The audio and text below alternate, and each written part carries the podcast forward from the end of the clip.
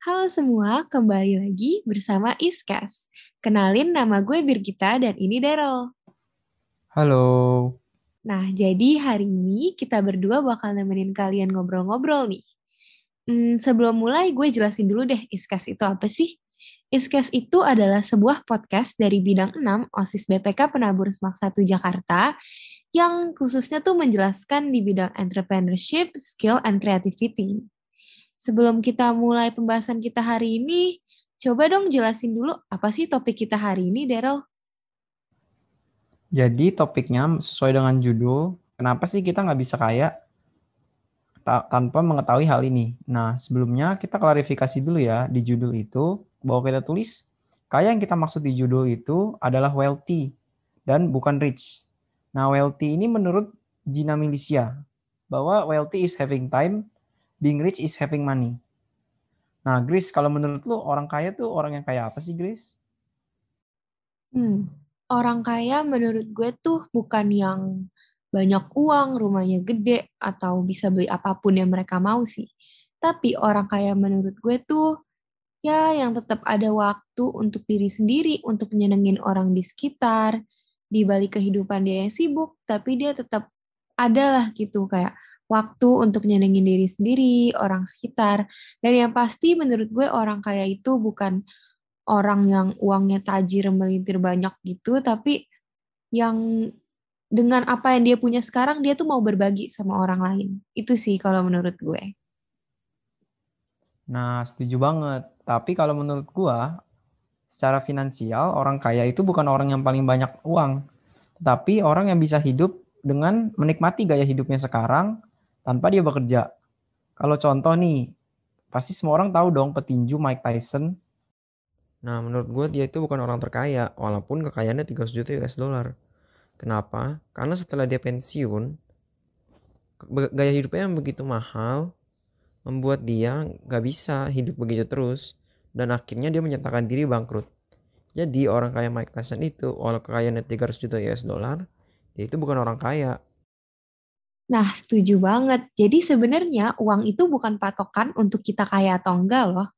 Nah, menurut Lo Keng Hong sendiri, ada nih empat jenis orang di dunia ini menurut kekayaannya. Hmm, boleh tolong dijelasin nggak dari gimana sih? Nah, jadi pas sebelumnya kadang nggak tahu nih Lo Keng Hong itu siapa. Jadi Lo Keng Hong itu adalah seorang investor saham yang semasa hidupnya dia itu kerja dan terus membangun passive income lewat saham. Sekarang dia itu adalah salah satu orang terkaya di dunia. Nah, menurut Lo Keng Hong, ada empat jenis orang menurut kekayaannya di dunia ini. Yang pertama, orang yang punya banyak waktu tapi nggak punya uang. Dia itu sayangnya adalah pengangguran yang hidupnya itu menjadi beban dan menjadi benalu bagi orang lain. Jumlahnya kalau di Indonesia itu, menurut BPS, pada tahun 2020 ada 4,94 persen tapi gara-gara pandemi COVID pada akhir 2020 naik menjadi 7,7 persen. Nah, lalu orang yang kedua, tipe orang yang kedua itu orang yang memiliki banyak uang, tapi nggak punya banyak waktu, alias dia sangat-sangat sibuk. Contohnya itu orang yang dengan gaji yang super besar, seperti direktur, perusahaan, eksekutif, dokter spesialis, dan pekerjaan-pekerjaan lain yang begitu memiliki gaji besar. Walaupun gajinya besar, dia bisa memiliki kekayaan seperti rumah, gaya hidupnya enak, tapi dia nggak punya waktu. Karena begitu dia berhenti bekerja, uangnya habis saat itu juga. Karena gaya hidup yang begitu mahal. Lalu orang yang ketiga adalah orang yang tidak memiliki waktu dan tidak tidak memiliki banyak uang. Sedihnya, orang yang paling orang yang tipe kayak gini itu jumlahnya paling besar di dunia ini.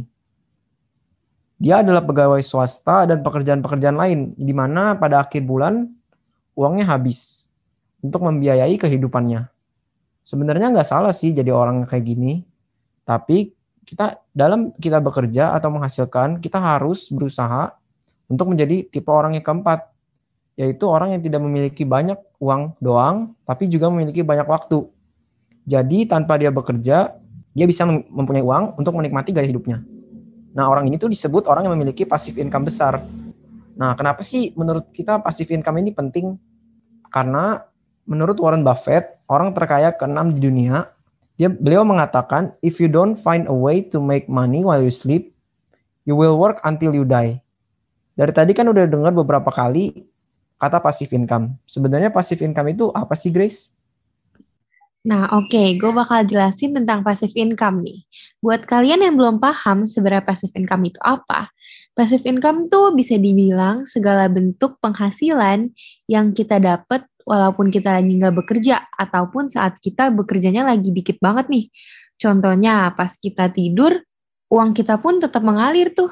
Kita co ambil contoh aja nih ya, misalkan Bill Gates. Bill Gates kan menciptakan Microsoft ya ya istilahnya waktu dia tidur aja penghasilannya tetap jalan dong.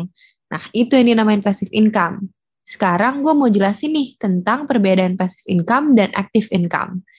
Kalau passive kayak yang udah gue jelasin tadi sih sebenarnya. Segala sesuatu yang kita lakukan sehingga kita mendapatkan penghasilan saat kita nggak bekerja. Walaupun ya kadang kita kerja dikit lah.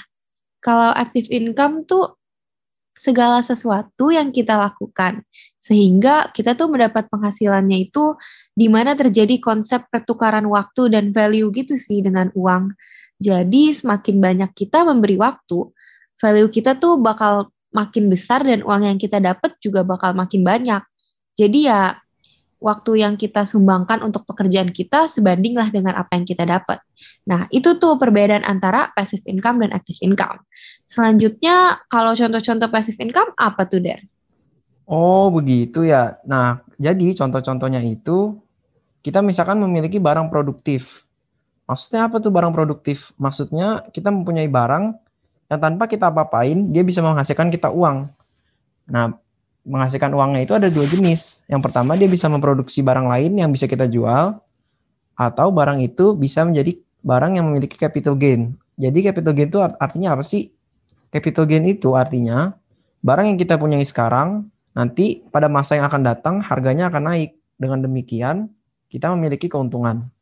Lalu ada lagi memiliki bisnis yang sudah kita tidak jalankan. Misalkan seperti yang dicontohin Grace tadi, yaitu Bill Gates yang memiliki perusahaan, sebuah perusahaan yang tanpa dijalankan dia tetap mendapatkan uang.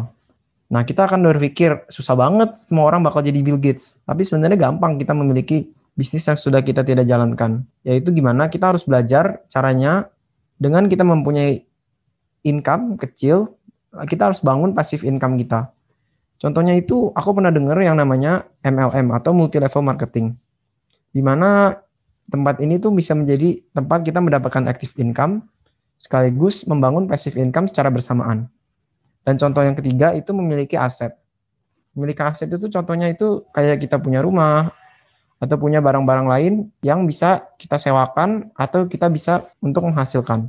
Nah, kenapa sih eh, passive income ini penting banget? Kita ambil contoh ya. Misalkan seorang karyawan penghasilannya 10 juta per bulan.